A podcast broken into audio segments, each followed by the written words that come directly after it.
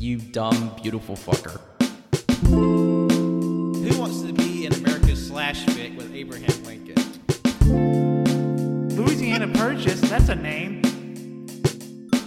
You need to really get off my balls, okay? I'm gonna kick your ass. Also, why was Michelangelo so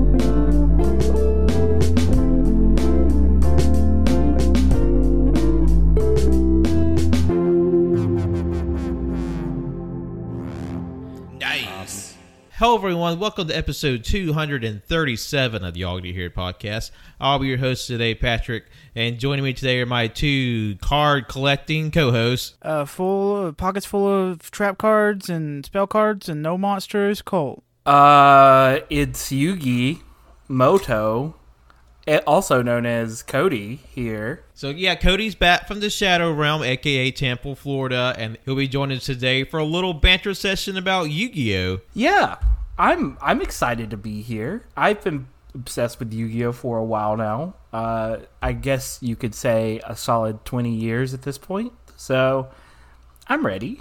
So what prompted this is that recently, I would say last three to four months, the lads have all kind of, in one form or another, got back into Yu-Gi-Oh, and I feel like this would be good a time as any to discuss the subject and just sort of talk about like our memories with the franchise, new and old. Cards series we like, the decks and duels, and just sort of like it's just gonna be a banner session, but under the purview of the Yu-Gi-Oh series. Yeah, we aren't expert. This is not an expert Yu-Gi-Oh podcast. We, I, I, I. No one here plays competitively, nor has ever played competitively, nor ever wants to. I could not tell you anything about the meta, and I don't think anybody else in this chat could either. Uh, so no, ple- when I play, I ask, "Can I do that? Is that possible? Is that is that good?" I ask Yeah. constantly. I don't know what I'm doing. As far as I'm concerned, someone can look over my shoulder and tell me what to do, and also be playing me at the same time. As, as far as I know. There are no rules uh, except for all the rules that happen all the time in Yu-Gi-Oh, Oh, and yeah. especially the ones that contradict each other. Oh yeah, I, I really do think I think, and this is one of those things with Yu-Gi-Oh is that it's one of those games where I don't really think it knows what it wants to be. It's one of those rare successes made up of a bunch of like, yeah, we meant to do that. Uh, that just.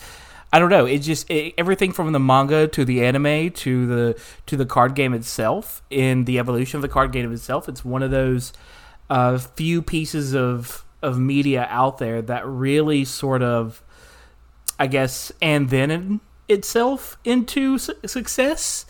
Um, because I don't know if you guys know this or not, but the uh, the original Japanese manga, and as far as I, I think this is correct, I haven't googled it, but from my memory of over the past like six months, uh, I have P- Patrick is just typing up a storm. Hey, I, I gotta get into the the details here. Yeah, you're going to TCG Player right now to check on Yu-Gi-Oh cards. Um, Hey, what are you doing spying on my screen? Yeah, so Yu-Gi-Oh didn't start out as a manga about a card game. It started out about as a manga about games. You know, Yugi is the king of games, and it just so happens that one of the games that Yugi played was uh, Duel Monsters, and in doing so, um, it was kind of like, oh yeah, we meant to make this whole series about card games, which I really don't think that's what was the purpose of the of the original like series was supposed to be. I think the purpose was to just a guy a, a, a guy possessed by a pharaoh playing games. They kind of fell into a card game scenario that made a lot of money. Um, and then of course, you know, that spawned an anime where the first season is made up of complete horseshit rules that have nothing to do with the original card game that fell into and every and a lot of those cards at the time were uh, even like a lot of cards from early Yu-Gi-Oh are considered to be not OP by today's standards, but they're some of them are broken. Oh yeah, hundred percent. Man Yeah, eater like- bug. Man Eater Bug, Pot of Greed, uh, uh, hell, even you know Black Hole, the uh, even down to like Monster Reborn, these very simplistic cards with no downsides that are the basis of so many different uh, card games really break the entire game of Yu-Gi-Oh that relies on an interweaving of complex wording. Anyways but yeah so it really and then in going on into the actual card game itself uh it kind of starts to i don't i call it dragon ball zing itself or dbzing itself where it's just something has to be more powerful something has to be more complicated and then now they've added so many new abilities and so many new card types and things and so many new ways to play that it really is a game that is a shadow of its of of its former self and I think in some good ways and some bad ways and some not really anywhere ways. Um, but yeah, so Yu-Gi-Oh, Yu-Gi-Oh, I'm excited to I'm excited to dive into it because these past few months I've been obsessed and uh, have spent uh, in this hyperfixation I have come out of uh, with only spending $140 on Yu-Gi-Oh. So I think I think I'm winning in that regard. in terms of like collectible series and like hobbies to get into, only $140 is doing pretty good. Uh, I, I will say I haven't spent a dime. I've only been uh, watching Yu-Gi-Oh uh, archetype videos and sort of explaining the, the the history and the lore of certain like series of cards. Because in case you don't know, while there are like hundreds of thousands of cards, there are certain ones that fall under a certain umbrella of design of like implied story. Like on the Elemental Heroes, one of the most famous uh, sets from Yu-Gi-Oh. They have like several within that branch and sub branches of that. And like, to me, like it was all like I I think I haven't played the game itself uh, aside from like one banter weekend with the boys recently. Since like the first edition, when you know the rules, like Cody said, were just kind of whatever. It's like yeah, it's like this kind of makes sense. We'll just kind of fuck with this until uh, we decide to make up something else, and then kind of counterbalance all the bullshit we made up earlier in a later series that's kind of been my thing. It's just sort of exploring the periphery of the series. Though I do, I would like to to, act, to actually play it. Um, there there was a, a game that um that the that the lads were talking about getting that kind of takes you through the whole series up to I guess a pretty recent point and introduces at a at a you know a fair rate all the different uh, new like meta and like versions, like how you go from like basic uh, first edition Yu-Gi-Oh to uh, like fusions and rituals and like synchro and like pendulum and, and just like how it just goes into left field from there. Because I I think remember looking at like pendulum shit, I'm like, what the hell does this even mean? Like half the card is like rules and shit. I tried to play a, a one single game of Pendulum. It was on the uh the latest game that came out. That stuff is so so confusing. I bet it's easy once you fully grasp it, but that's that's everything. It it, it was just so I just let the game play it for me. I had no fucking clue what I was doing. Yeah, I don't want to like I don't want to of course go into um that's a little funny. I'm looking at the most expensive Yu-Gi-Oh items on uh, TCG Player right now, and it says a, there is one listing of a box. It's called Rise of the Duelist Booster Box, First Edition, and I'm not 100% sure what it is. Uh, it's kind of just got a cardboard box with Konami tape on it, and it says the market price is three thousand dollars, which is a shit ton of money. But then it says it only has one listing that goes as low as eight thousand dollars. So I'm not 100 percent sure how that math adds up. Anyways, um, yeah, I don't want to go into the full rules of Yu-Gi-Oh because we'd be here for three days. But pendulums are, I think, some of the best. Like, there's a lot of cool stuff that Yu-Gi-Oh added, like throughout the years. You know, they added, uh, they really expanded. Like the first series with Yugi Muto, they they expanded on rituals and they did some fusion stuff. Uh, everyone knows, I think Flame Swordsman and Thousand Year Dragon and shit like that with the fusions and uh, which is cool. But then they expand like the second one, GX, the second um, series, G- Yu-Gi-Oh! GX. They really expanded on fusions, 5Ds, did synchros, uh, Xyz did Xyz monsters, and um, after that was Arc 5, which did pendulums, which is what you guys were talking about. And then the newest one, uh, they did Link, and I think they're about to do something called Rush Dueling, which is basically a whole new rule set for Yu Gi Oh! with new cards, uh, which is a little bizarre to me that they're doing that, but okay. Um, but yeah, no, uh, I think out of all of those, even though the, like a lot of the cards, I think the the the synchros, which are the white cards, in the Xyz, they're kind of cool in their own right, and they have little cool effects. I think the most game breaking one, at least in my opinion, uh, that I've seen while playing was the pendulums because basically each pendulum card is both a magic card and a monster card. Whether that's an effect monster, synchro monster, Xyz monster, they can as it's just a magic card plus some type of monster. So it has basically two effects. Um, if you have if you play it as a magic card, it acts as a magic card, but it also acts as a pendulum card because pendulum cards also have pendulum scores where it has a number. If you place down two pendulum cards with like let's say you place down one magic one pendulum card with a 1 and then another one with an 8, you can summon on any turn any amount of cards in your hand like any any amount of monster cards in your hand to the field between the levels of 1 and 8 obviously absolutely messed up. it is so fucked up because you could that means that you could if you had few if you had a deck that focused on fusion you could do that. So it was an insane it's kind of like this insane thing where synchros were basically i don't know they're like a they're like a new version of fusion cards. Cool uh, were also a new version of fusion cards. Cool. Just non-specific fusion cards. Cool. Then uh, then the pendulums come in and they're like actually you're about to just flood the field with monsters and do whatever you want. And it got so bad, Pendulum was so broken that they introduced something called Link Monsters, which is the newest, the blue cards with the arrows, that basically said you couldn't play uh, a synchro monster, or I'm sorry, you couldn't play a monster a Pendle monster or Synchro monsters or Xyz monsters, except for cards that point arrow pointed at. I don't really know the rule set for that, but they took that rule out just like back in April this year.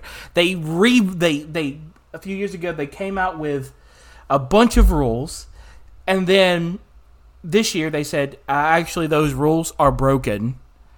And so we're going to fix it by not really fixing it, by basically breaking the anyways i'm rambling right now just to say that yu-gi-oh does not know what it wants to be.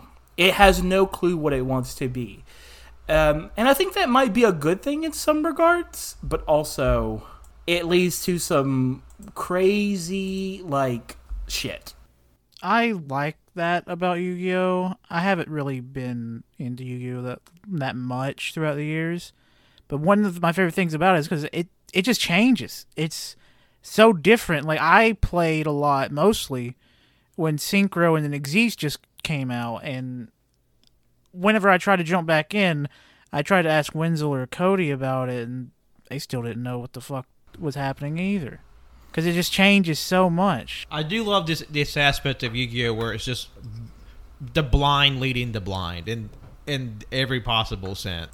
I mean, it took me. I would say so. I, I, I the, what got me back into Yu Gi Oh was I just was into Yu Gi Oh for a while. Like I just wanted to get back into it. I thought I think the monsters are cool looking. They're nostalgic in some aspects, and also I love the the random like ability, uh, the random um mechanics of the new cards, and I really wanted to get back into it without spending money. So I was like, okay, for forty bucks, I'm gonna buy um the I think it's Duel Links, maybe. I don't really know the name of. It's got like the longest name on the fucking planet. It's the last Yu-Gi-Oh card game that was released on pretty much every console. Uh, Legacy of the Duelist. I'm sorry, it's called Legacy of the Duelist Link Evolution, which actually came out in 2019. But it had a, a, a DLC that came out 2020, I think. Yeah, uh, yes, which was last year, which updated the the rule sets and things of that nature. Yes. Anyway, so I bought that game for forty bucks, thinking, "Hey, I'm gonna play this. I'm gonna play this, and this is gonna be like this is gonna prevent me from spending three hundred dollars on cards." And I was like, "Okay," and I started playing it, and, it, and yeah, it really did. It did stop me from spending uh, three hundred dollars on cards. I did end up spending hundred bucks, but I was able to play all through the original Yu-Gi-Oh setting, and this is the game that Patrick you were talking about earlier. And then I actually taught you how to play the different card, the new card mechanics, and that was fantastic. I got to learn a lot. I got to play some really, but it's it's genuinely very difficult to play. Like oh, there Oh, are t- there are times where I'm like I this is not a children's card game. This is not this is not anywhere near a children's card game. Like this is actual difficult actually difficult and some of it's not even fun difficult. Some of it's just pre- It's just hard. it's just pre-imposed bullshit that you you have to remember there's so much you have to remember and know a, a, in order for you to play uh, uh, you know comparing it to other card games like pokemon. Okay for example pokemon's a trading card game. Uh, even though it's you know mostly a video game first you know video game first anime second trading card third game third i would say that's kind of pokemon's lineup Pokemon is more solid. They yes, they have introduced new gimmicks and things like that, but the gimmicks are non-game breaking and they're kind of seasonal in a way. Like some of the gimmicks that they introduce are seasonal. Um, They're kind of the same, really. yeah, there's really not that much of a difference, and the differences are typically built into the previous rules. Like for example, like the Arc V cards and things of that nature. Uh, not Arc V. That's Yu-Gi-Oh. Jesus fucking Christ. Uh, what is it called? Um, VMAX. VMAX and all that. Like yes, they have they have I think special rules, but most of the most of the the change in the card comes from the fact that their HP is bumped up to hell and back, and they have OP they have OP attacks and things of that nature. Like there's no special summoning of those cards. It's just it like the mechanics of the gimmick are built into the game. It's just like okay, I don't really know. It's a repackaged rule set I don't know. It makes like like a few years ago they released the um where they released two Pokemon per card, right? Yeah. the, the, the tag team The cards. tag team cards. Nothing really changed rule wise. It's just more powerful monsters and more powerful cards. Uh, they did introduce a new ability, which wasn't really that new because it kind of followed in the same path as old abilities. So like Pokemon has really stuck to its roots in that regard because you could probably, I mean, it probably wouldn't go as well, but you could probably play first gen Pokemon cards versus new gen Pokemon cards. It probably wouldn't go as well, but there are some cards that you can pull from those older sets and play them with the newer sets and be okay. Uh, Magic the Gathering, I'm sure there's some power creep as well in the, in there, but Magic the Gathering has pretty much a full standard set of rules that are completely compatible with each other. Yu-Gi-Oh! Every single time it releases a new card, a, a new show or a new card, it absolutely just changes the goddamn rules. Like they just completely change the rule set. And to me, that's like the most confusing thing is because it doesn't like that's the reason why like it's it, you. I would never be able to go into the meta. I would never be able to go into a duel with people because the it changes so quickly and it changes so dramatically that by the time you spend five hundred dollars on cards, well, they may be useless. It- because because the meta changes so quickly and and like there's just so much I feel like card science that goes into it.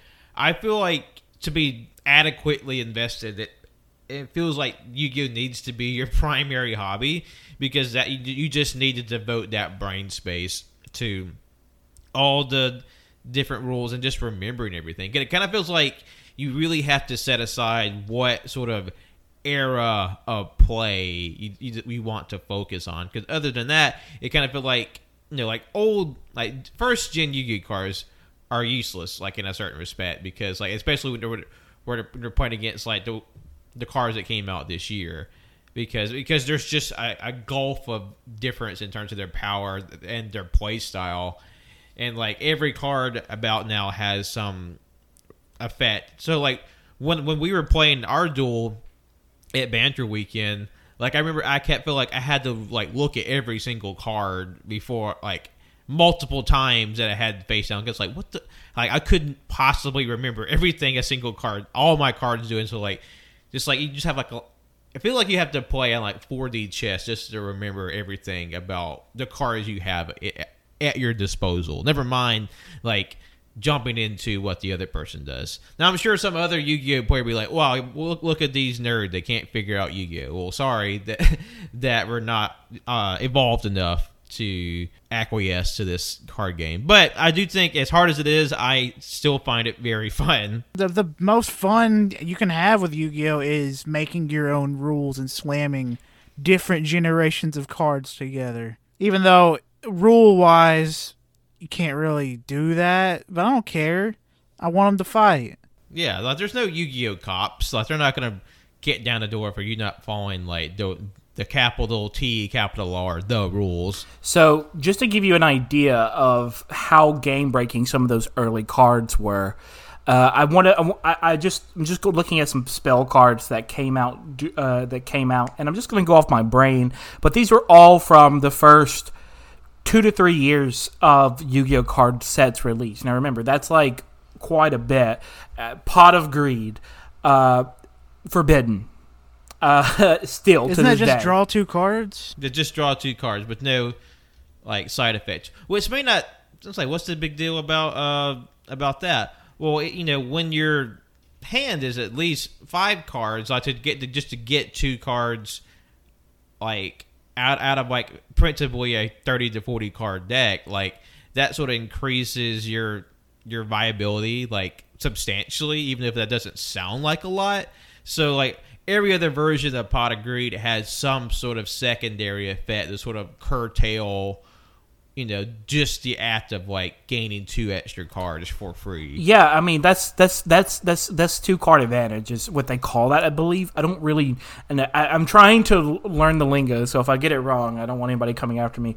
But cards like that, the Pot of Greed, uh, Heavy Storm, which actually came in the original Legend of Blue Eyes, which was technically my first uh, rare card I ever got was from a pack from a CVS and it was a Legend of Blue Eyes pack, and back in 2000 and I want to say two, three, whatever, and it was a card called Heavy Storm, which destroys all. I think it destroys all spell and trap cards in the field. Um, there, which is awesome. There's Cold Wave, uh, which is one that's was not rare at all, and it was just kind of in everything. Was completely forbidden. Change of Heart, forbidden. Uh, that was one of uh, what's his name's um uh B- Bakura. Bakura's like big ones. Uh, I mean, there's just quite a few of them from that earlier stage where they they were trying to build this fun little card game that later on, whenever whenever it became so complex, it was just like, okay, well, these cards are so pure, so powerful, we can't use them anymore because they're just they're game breaking, which makes no sense, but at the same time makes a lot of sense. I don't know graceful charity. I mean that one that one uh, you you draw three cards and discard two. I mean I don't know. It's insane to me how some of these cards have been in the game since the very very beginning, and yet they are not used at all because of how broken they are in the modern day. Which sounds like we're all we've been hating on Yu-Gi-Oh for a long time here. Uh, which you know it has its downfalls but the truth is that i have a ton of fun playing yu-gi-oh because of its complexity right Hours can go by playing Yu-Gi-Oh. It's the most. It, it just passes so easily. Time does. I don't know what it is about Yu-Gi-Oh. It just sucks you in. Like you'll think, okay, we'll play one or two duels. It's been four hours, and you've dueled probably twice. Because I, 'cause I remember distinctly when we had Banter Weekend, uh, di- like during Yu Gi Oh! hyper fixation mode, the boys played like two duels, and that was like almost an hour and a half. One duel, it was like a duel duel. It was me and Cody on one team, Tanner and Wenzel on the other, and it took I want to say three hours. It took so fucking long. It was the most painful thing, but it was still really fun. it is um it is quite the game to to play with four people even though it's like not there's no official rules for it we just kind of made up as we went to just kind of play together and it just took forever because i mean there's, I mean, even if we were to know our cards exactly, it still would have taken about two hours. Uh, I, there was a lot of times where we didn't know the cards because we were playing with random decks that we had, and it was just hard because everyone had different decks with different abilities and different things, and we all had to look and read. And I mean, I have so much in my brain from Yu-Gi-Oh that I honestly I don't know. I feel like I've wasted so much space on Yu-Gi-Oh in my head because it's I I because I know too so much about the rules, and even I know a lot about the rules, but there are people out there who make these decks who will first like it was almost like there was a time, especially during the pendulums, from what I understood, where there were people who made decks specifically to win in one turn. And you could do that by summoning, like, your opponent goes first, they set up their space, and then now it's your turn, so you can actually attack them. So you pendulum summon five card special summon two, synchro another, and the next thing you know, you're you just eight thousand pointed your your opponent, and they're gone. And you could do that in one turn in some ways. And it's those people who can just slap them down and be like, "Your turn." That just I don't see how they exist in this planet. But anyways, all that talk about the rules, it kind of makes you your head spin. So um, why don't we move on to something a little bit simpler uh, and just sort of appreciation for the characters themselves. So I was gonna I, one point I wanted to talk about sort of like favorite monsters, favorite archetypes, and sort of like ju- just like a, a simple appreciation for like just the artwork or the story. So I wanted to hear from y'all.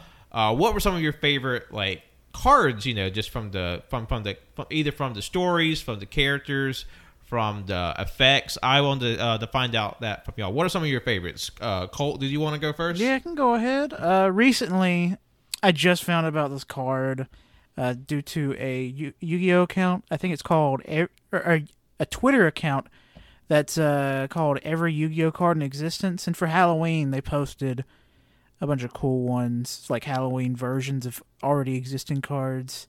Uh, but they posted one of a dog uh, it's called the dog Marin. Marin. It's the outstanding dog Marin, and it has a line of cards that's related to it. A little, little bleak, but they're still very fun. Some alternates that are not in the line are like Mad Dog of Darkness is like a demon dog version of Dog Marin, which is a cute, fluffy dog, by the way. And there's Mecha Dog Marin, uh, but there is a line where the outstanding dog Marin dies and it becomes the skull dog Marin. And uh, it's not as sad as it sounds because it's got its own line of little cards where you can see uh, the little skull dog has his little skull family. It's a very cute and very fun little thing of cards, and I, I really like them. Uh, whenever the dog in the line of cards goes missing, it's called Where Are Where Art Thou? Uh, and there's White Prince, which is a little prince boy with the little Marin, Skulldog Marin, and then there is the female version of the of Marin called Outstanding Dog Mary. It's it's all cute little dogs. It looks just so good.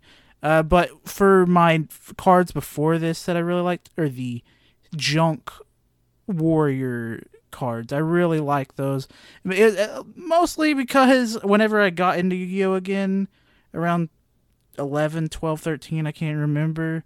It was the first deck I had. It was uh, the Junk Warrior Synchros. Uh, it, was just really fun archetype that, that Yeah, the- that from five Ds. yeah. The junk the junk ones were great. I I think they were they were a lot of fun because I I really uh, starting with GX is when it really started to really take hold. Was where Yu Gi Oh moved away from like just random ass monsters to like almost like storylines in a way. Because like the storylines you don't know the storylines behind the elemental heroes right? Like but there is a story there. Like the there is a story. Maybe it was built into the anime. Maybe it was built into the manga a little bit. But for the most part the cards themselves were not the story in the anime. The cards themselves had a separate story that the designers and the writers sort of had in the in their minds and they kind of did in the background right? Which i thought was super cool was how you can have these like, for example, um, one of the big, examples, at least from the original Yu-Gi-Oh, was the Dark Magician line, uh, where you had, of course, Dark Magician being Yugi Muto's favorite. I used to love Dark Magician. I thought it was super cool. I think the Dark Magicians were very cool, uh, very cool designs. Then they have Dark Magician Girl. Well, now with reboots and uh, what do they call them, retools and things of that nature. Um, now there's a whole like Dark Magician Girl line where you have like Dark Magician Girls based on flavors. Uh, flavors. I'm sorry, I'm googling it to make sure. Yeah, like I noticed it was like around the time that I stopped caring about Yu-Gi-Oh. They they randomly just started throwing in random anime girl cards where it just Yeah. looks like anime girls all over. They look cool, but it was just such a weird time to throw them in. Finally, Yeah, and that's where I struggle with some of the artwork is that a lot of it has been moving towards more anime, more traditional anime girl style looks to them, which uh, it's fine, you know, if you're into that. But like for me, it's just not something that I necessarily look for in a card. And Dark Magician Girl was fine, but uh, they've definitely moved. Like a lot of the artwork has moved towards a more of a traditional anime style, which I'm not necessarily the biggest fan of of those cards. I'm It's, it's probably because like there's a lot of people who are into that style, so that they have like a, if this is it's it, it, this franchise exists to make money, so they're going to cater in some part to the fans who want that. I So blame gacha. I definitely. I, uh, I I agree there. It's just like we. I mean, this is physical gacha at, at its basic. You you pay money to get a random thing, and then maybe you get the one you want, and you try to game the system or like like they even like I'm looking at a card now. Do you guys remember? Do you remember Weevil from uh, literally the first like ten episodes of season one of uh, Yu-Gi-Oh? the bug type card user. Yes. Uh, he had that little snotty little voice, and you know, did the like Yu-Gi. He threw uh, he threw Exodia off the boat and shit, and uh, he summoned Yeah. the Insect Queen, which cool. Yeah, this horrifying Insect Queen is um, the original one is very very scary. Well, But it, but it still has tits on it. If you it, notice, it does still have tits. But then later on, they did a retrain of it, and now it's got tits and like it's in sort of like a, a sexy bug pose. I'm gonna send what is it called? It's called. I'm sending it in uh in uh in our chat right now. It's a metamorph morph metamorphosed insect queen, and it's kind of like got like the sexy leg thing going on, and like the arms out and tits are like. I guess. I mean, but like you get what I'm saying. Like it's like it's versus the original, which was just like scary bug with boobs. You know, like that's what. It, Metamorphose Insect Queen definitely looks more like pointy. Okay, I, I was definitely expecting something more like this card. I'm gonna drop in chat. Uh, Princess. It's which to me seems more of the cutesy anime girl. Even though this is an old card. yeah, I don't know. It's there's some interesting there's some interesting things that they do with some of these cards that I'm just like I don't really see where you're going with that. But a lot of the art is actually very nice, and I love the original artwork. Yeah, and there's a lot of variety of art within the franchise. Uh, there's definitely is like a certain house style to it. You, you definitely get like a, a variety of looks and stuff. Like when Colt was talking about Outstanding Dog, Marin, and Mary, like those cards, it's like a a realistically drawn dog. Like it doesn't look like like a Yu-Gi-Oh monster with like spikes and swords and shit. It's just a dog. Yes, Like Yes, and then there was that one oh yeah, Tanner just sit and chat. Ant eater eating ant. Yeah, that was a good one. Uh, that's a good. that's one of my card. favorites too. Yeah, there's there's a lot of really there's a lot of funniness in Yu-Gi-Oh cards too, especially with some of the storyline aspects because you'll see like goblins and stuff doing some crazy shit. And it and the thing is though is a lot of that started from the English side of things because the English cards had to be modified in a lot of ways to not be as scary, to not be as satanic because you know Westerners can't handle a pentagram. Uh, and or or like tits if like there's like any sort of sexually revealing Yeah. Or a cross character. on a fucking tombstone for some reason. Yeah, like Yeah, it's like no religious iconography. yeah, no religion. We can't. We but but I mean, it's understandable. There would have been. They would have been up in arms. There would have been. Yeah, at the time there would, but like now, even even today, you got you got to be kidding me. They would definitely if Yu-Gi-Oh came out today and was like, "Hey, check out these look at this this uh, back to life thing. Or what is it? Um, monster reborn. Monster reborn used to be an ankh and they even took that out which i'm surprised No, but the people that cared about that stuff back then are now crazy MAGA QAnon heads that don't really know what the hell a Yu-Gi-Oh is. Um, anyways, so the Insect Queen cards of that nature, I think a lot of the original Yu Gi Oh cards were really cool. There's lots of little stories within the Yu Gi Oh cards we were talking about. We were also talking about the religious iconography. I guarantee you, if a cross were to come up in Yu Gi Oh at this point, uh, people would freak out. Um, but I mean, they even removed the Ankh from Monster Reborn. Like Monster Reborn originally was an Ankh, uh, like the the eternal life symbol in Egyptian mythology. Um, but they removed that because it was so close to like a cross that they didn't want to scare people, I guess. But what ended up happening was a lot of those cards that they came over. I mean, there's a lot of censorship that happened. It wasn't just in religious iconography; it was also in how scary cards were.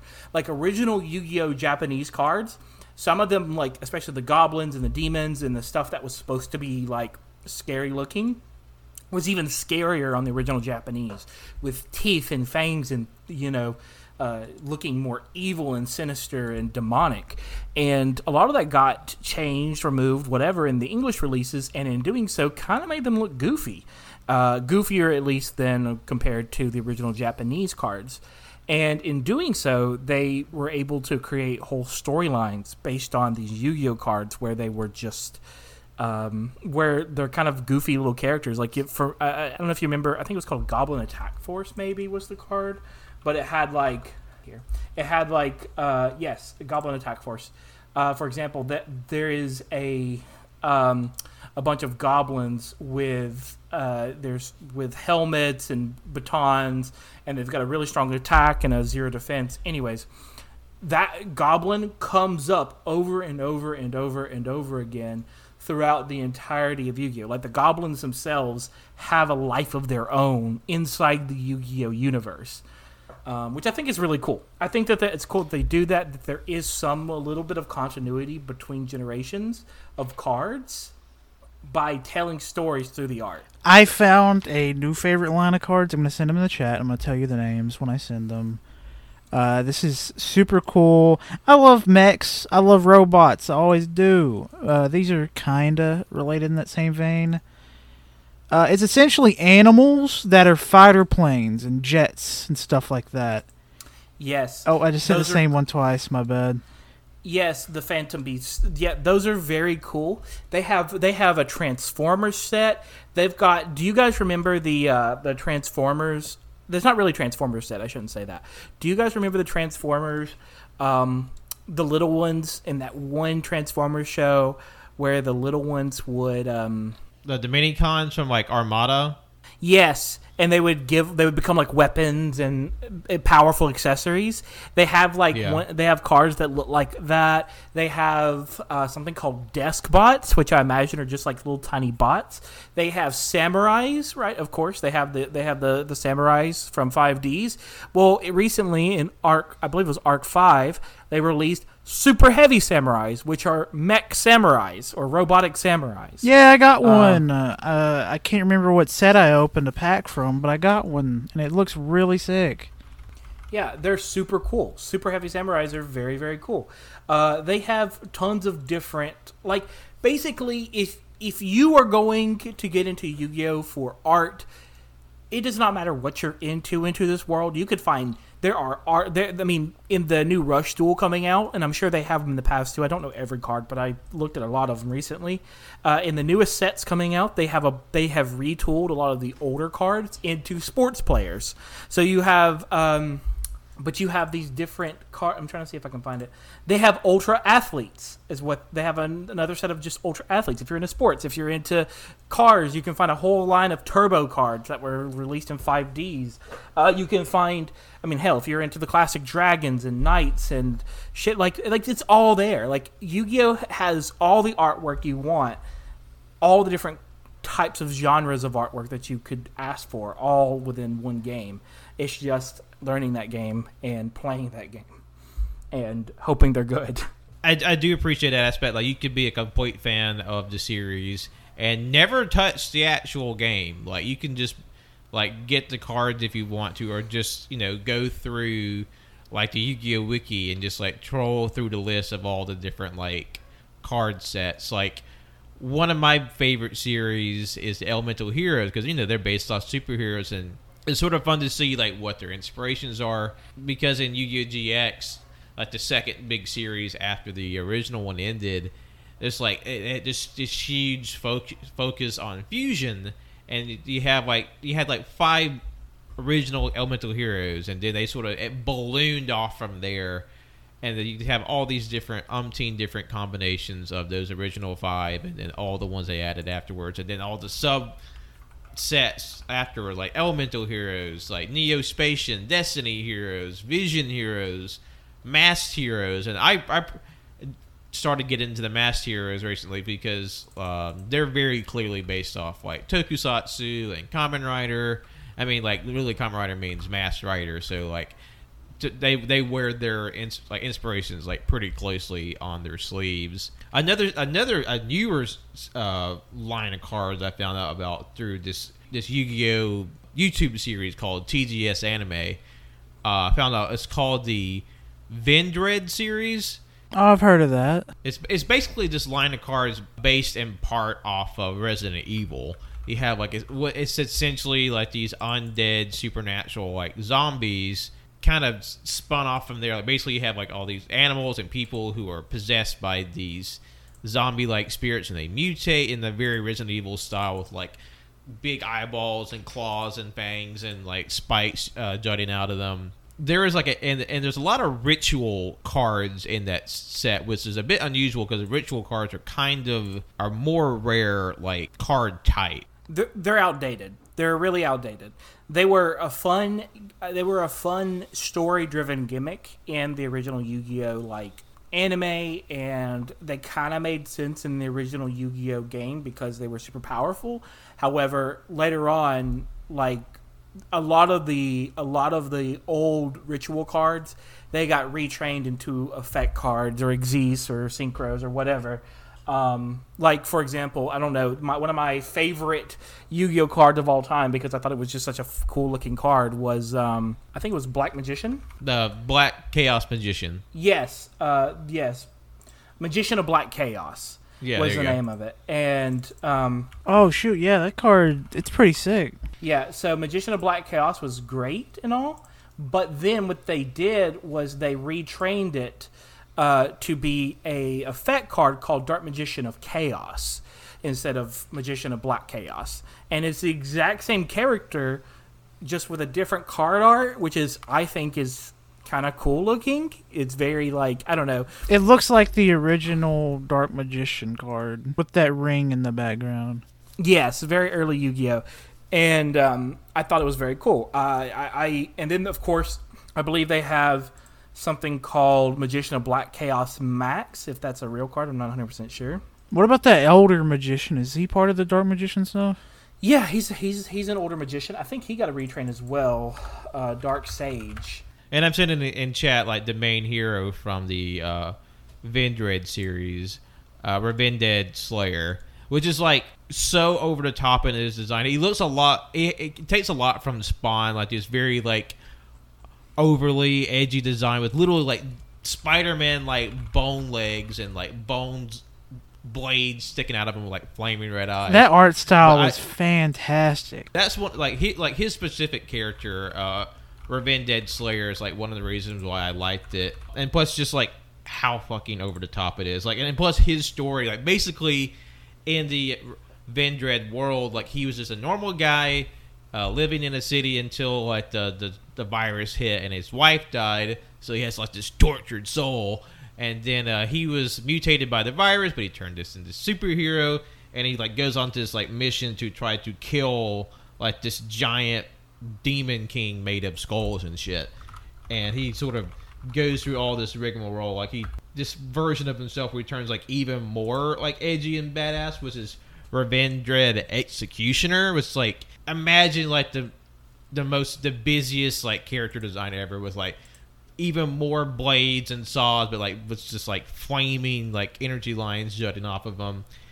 And then he evolves into his final form, which is a Vended Slayer, which is uh, some, somewhere in, in, in the middle, and who might have one of the best asses in the Yu-Gi-Oh card game series. Very excited for this ass. You've been hyping it up.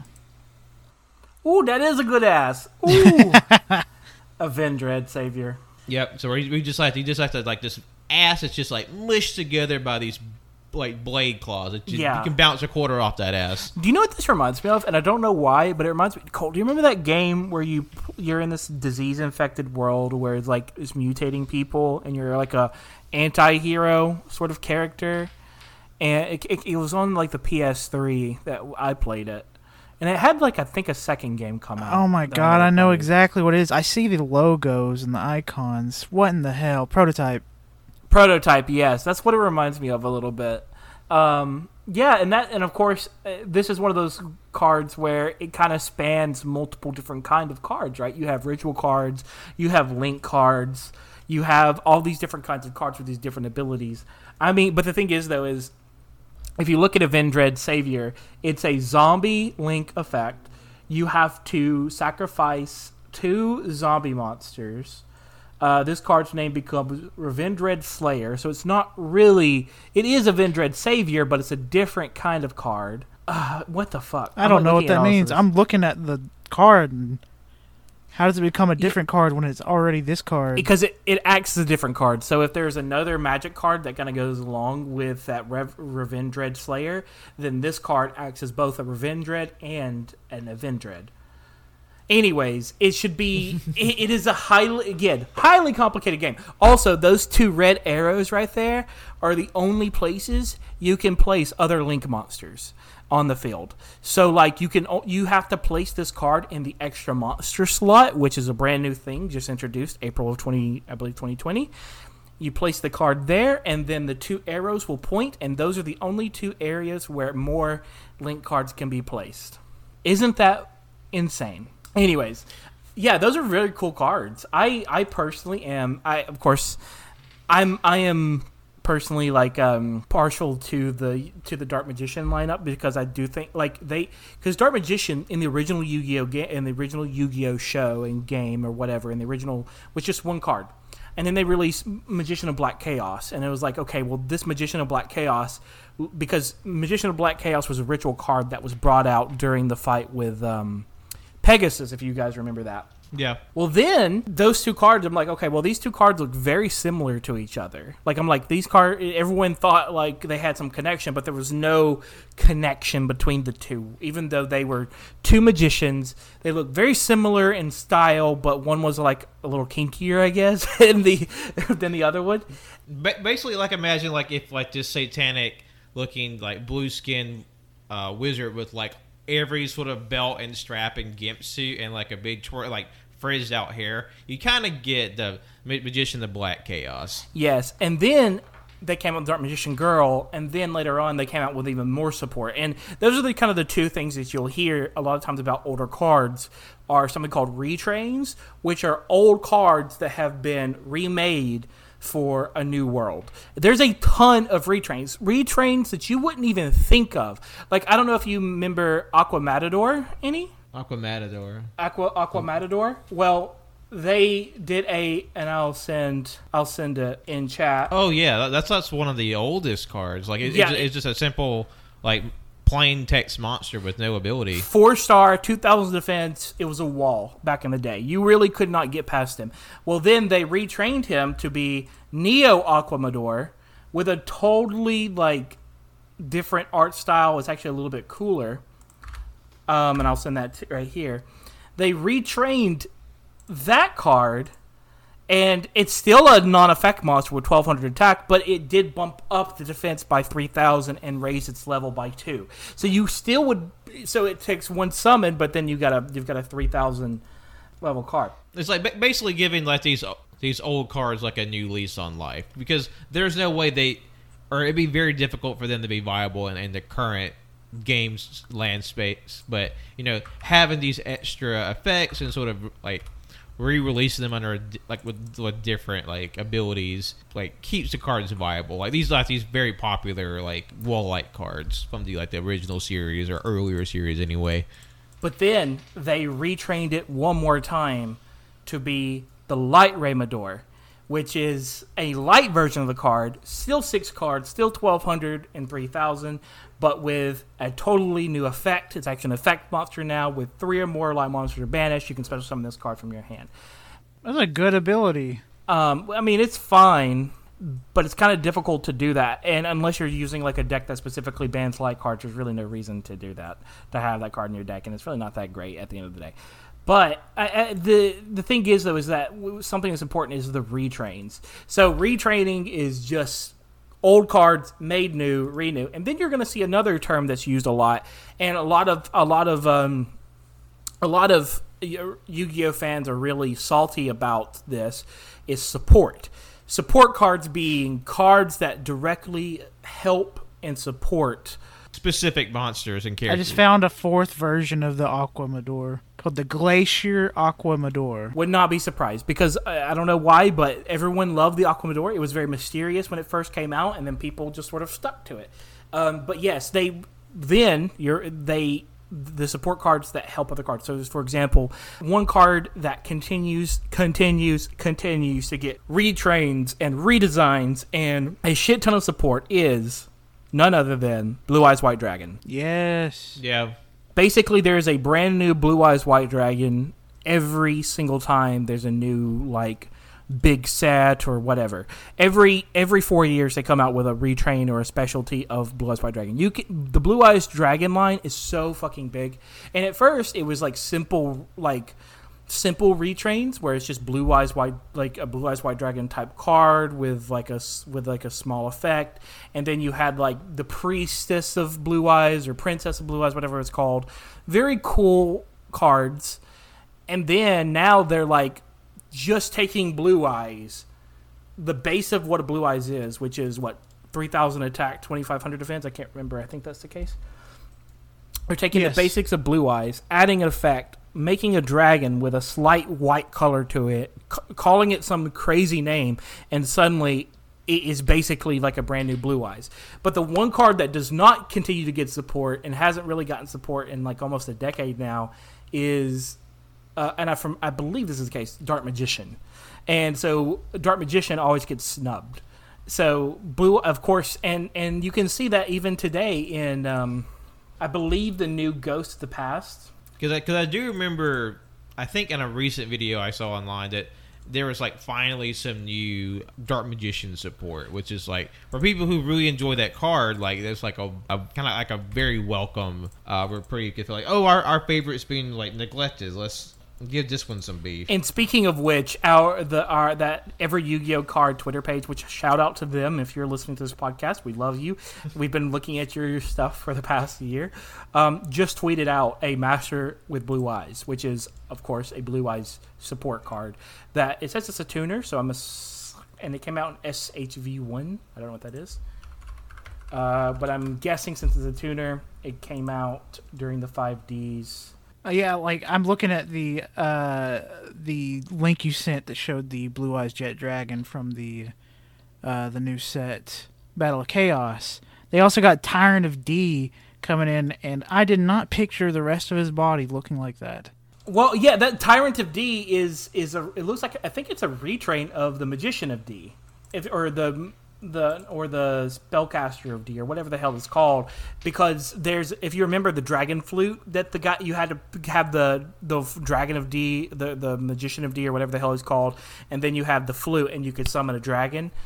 I mean, there is blue eyes is blue eyes is one of those really really really strong cards that you can get out easy quote unquote because there's so many cards that sh- shove it in your hand, and it's and it's very like it's not very useful. A lot of these a lot of these support cards for anything else because it's like yes, it doesn't have anything about Blue Eyes on there, but you can only bring out uh, three thousand attack light monsters with eight or more.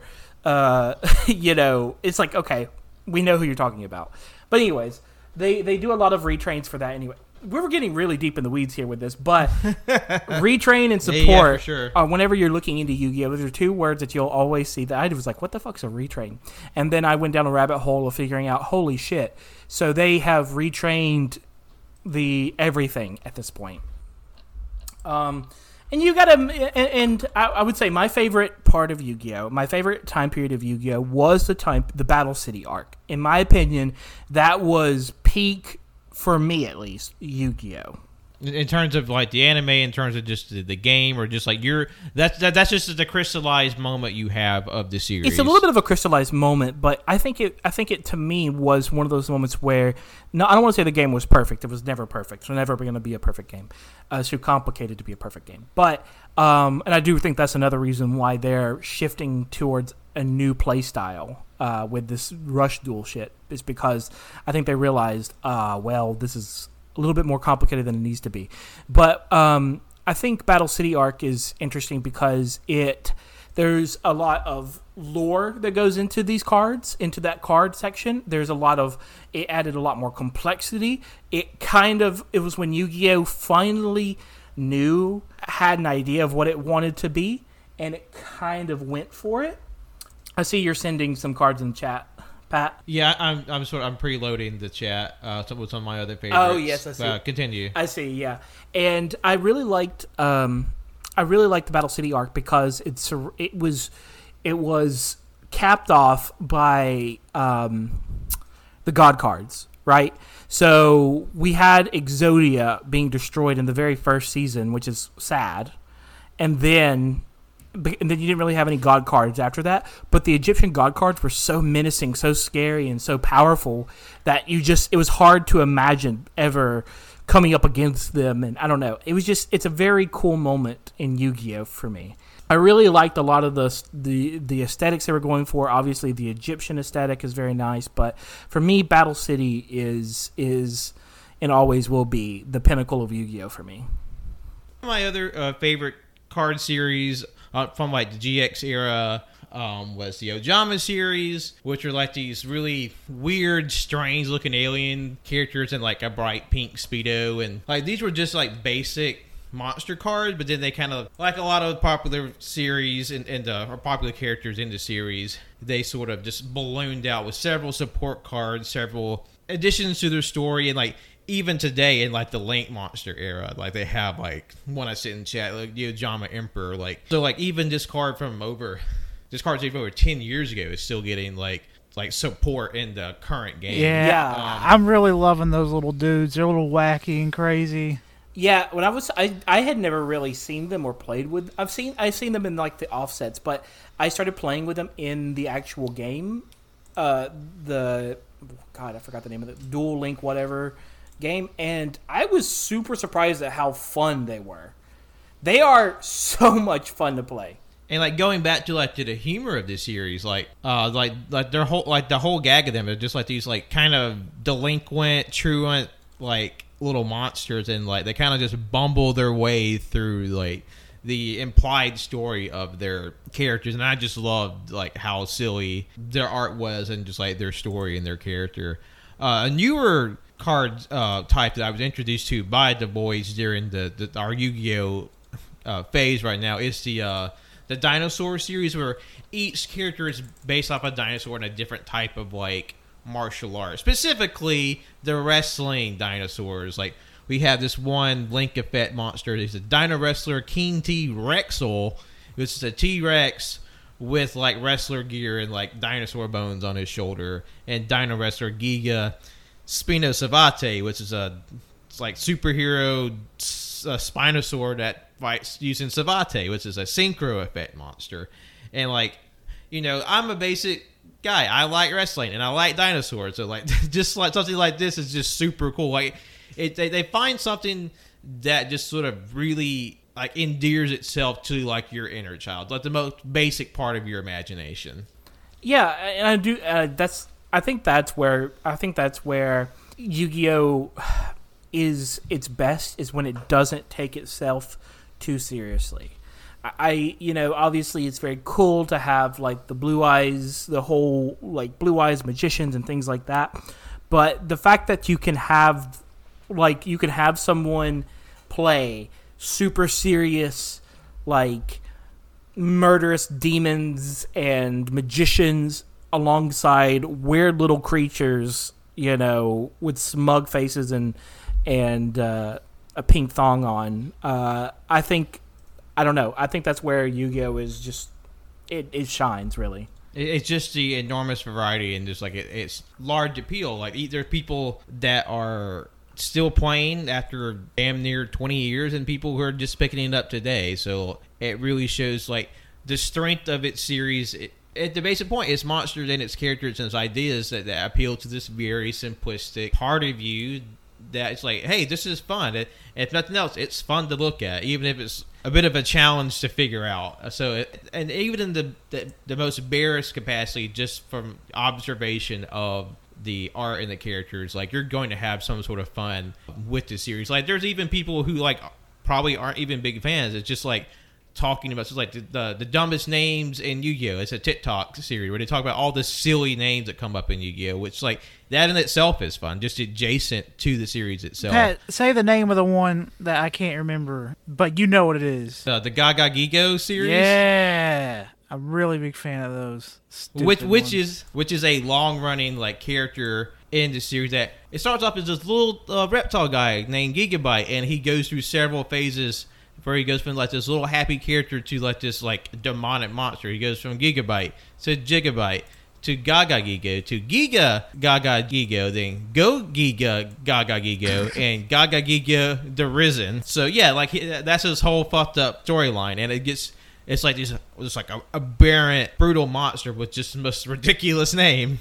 There's also uh, Dododo, which it's fun, but it really does come off as doo doo in my brain whenever I see it. I just sent it in chat. There was Dododo Witch, and every time I see it, I see Doo Doo Witch, and it's just like it, there's a I mean, that's I don't know. It's just like the Dodo cards look cool too. yeah, they're just I don't know. It's it's a lot of fun. Yu-Gi-Oh's a lot of fun in a lot of different ways. It's fun with friends. It's fun if you don't take it too seriously. Um, I don't think it would be fun if you did take it seriously. I just don't. I think it's kind of it would be very stressful if you did, but if you do, that's up to you. But yeah, I love the art. I love everything about Yu-Gi-Oh in a lot of ways, and I, I'm gonna continue on. I'm gonna try my best to keep up with it. Uh, and not let it fall to the wayside for 12 years like I did. Uh, Cody just picks up the franchise once every decade or so, and he gets really into it for a while. Then it goes back to hibernation. Yeah, right now I'm hyper hyperfixating on uh, what is it called? Uh, Elder Scrolls. So that's where I am now. Once every five years. Uh, here's another fucked up name. Dodo do do dwarf go go go go goglove. And uh, to summon this, you need to uh, special summon one Zubaba or Gagaga monster from your hand. You're just speaking like a baby. That's yeah, that's what exactly what it sounds It's just like. baby talk. I do wonder what was going through the head of those who created the cards. And it's a fucking scary looking card. Oh no, never mind. That's something that Pat sent. Yeah, uh, unlike the goofy name, someone made up a card. It's called the Donking Bong Dong. It says once per chain, fuck you. It's like this, like all glitzed out and like fried looking monster. And honestly, I I thought it was a real card at first. I thought it, I would Yeah, the the do do do dwarf go go go glove. Dodo There you do dwarf. Go, go. Remember, you got to special summon with Zubaba or Gagaga monster. And it's not even a good card. no, it just got a fucked up name. Anyways, Th- Which is funny too. Like there, there's there's just cards that exist for the bit. Like they're not a viable in play, but just like you know what, we're making this just for the hell might of it. Might as well. I think that's a nice run of the gamut of Yu-Gi-Oh. It's a strange hyperfixation in our group right now, but it just it's just tying back to some some deeply held uh, memories of the series from when we were children, or just it's a it's a newfound interest. And uh, it's been really fun to re-examine and fall back in love with this series. And let us know uh, what your connection to Yu is. You know, what whatever capacity of the, of the series that you uh, experience, we want to hear from you. So be sure to let us know uh, wherever you can reach out to us. Our DMs are always open.